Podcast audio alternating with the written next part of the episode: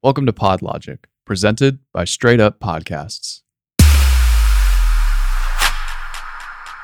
Welcome back to PodLogic, presented by Straight Up Podcasts. I'm your host, Johnny Peterson. Today, we're going to be talking about conducting remote podcast interviews, as well as some pro tips to make the most out of conducting a remote interview for your podcast. So, more often than not, you want to get in touch with some really, you know, powerful and successful people, especially if you're doing interview podcasts.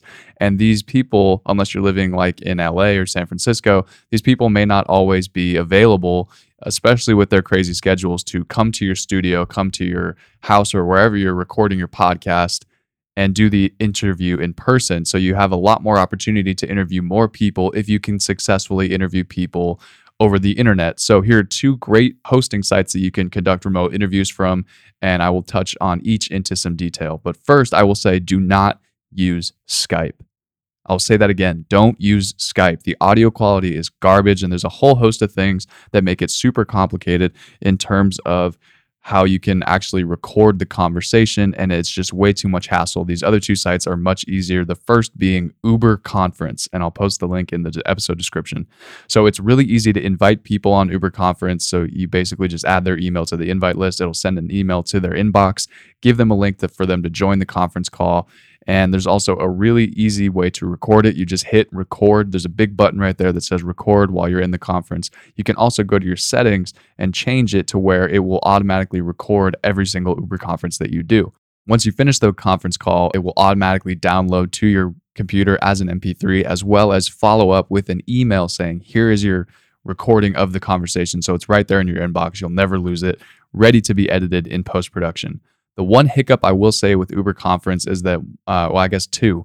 One is that it's audio only. This isn't Skype, so you won't be able to see the person, uh, which can be an advantage if that's not something you're interested in. So it's going to be audio only, so you'll just be staring at your computer screen. The other hiccup is that it records everything onto one track. So the other person, if they're recording in subpar conditions, it's going to mess with your audio a bit, and that's something that you'll have to fix in post production. It's something that I hope that they fix, but as of right now, Uber Conference only offers uh, single track recording.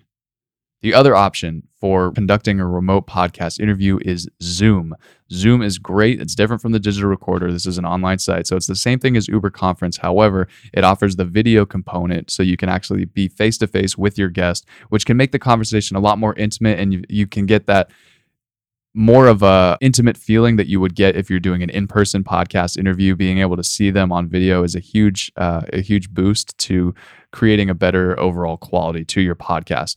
It also offers the option of multi-track recording. So versus Uber Conference, which only offers single track recording, you'll be able to record each person onto their own track. So if the person that you're interviewing is recording again in subpar conditions, you can edit that out a lot easier and it's not going to mess with the audio on your end that you're recording into your stellar mic that you bought from one of our uh, other podcasts talking about three podcast microphones. Anyway, both of these sites require money uh, in order to record audio longer than 40 minutes. So if you're going to have shorter episodes, don't worry about paying for it. But a year long subscription for recording longer than 40 minutes is going to run you about $180 on each of these platforms. So just be prepared for that. However, it is going to give you the best overall remote podcasting experience. I'll wrap it up with some pro tips for remote podcasting. Here are some really quick things you need to keep in mind and keep in mind with your guests in order to get the best overall quality content out of your remote podcast. So, number one, make sure that your guest is recording in a quiet area and encourage them to try to be alone during the interview, whether that's in their car, in their conference room at work, in their own office try to make sure that they know that they need to be in a, as quiet of a place as possible. That's what's going to give you the best overall quality audio.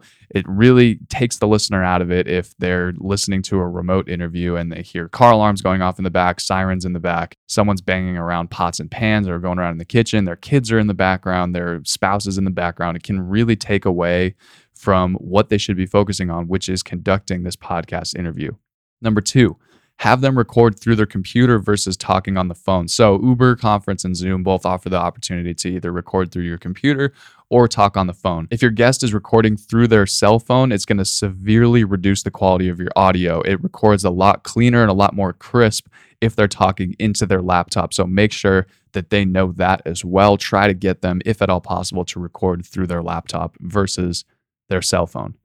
The last pro tip I have for remote podcasting is if it's available, try to get the guest to use a USB plug in microphone. This is going to give you an even better audio experience with both of you talking into microphones rather than one person talking directly into their computer.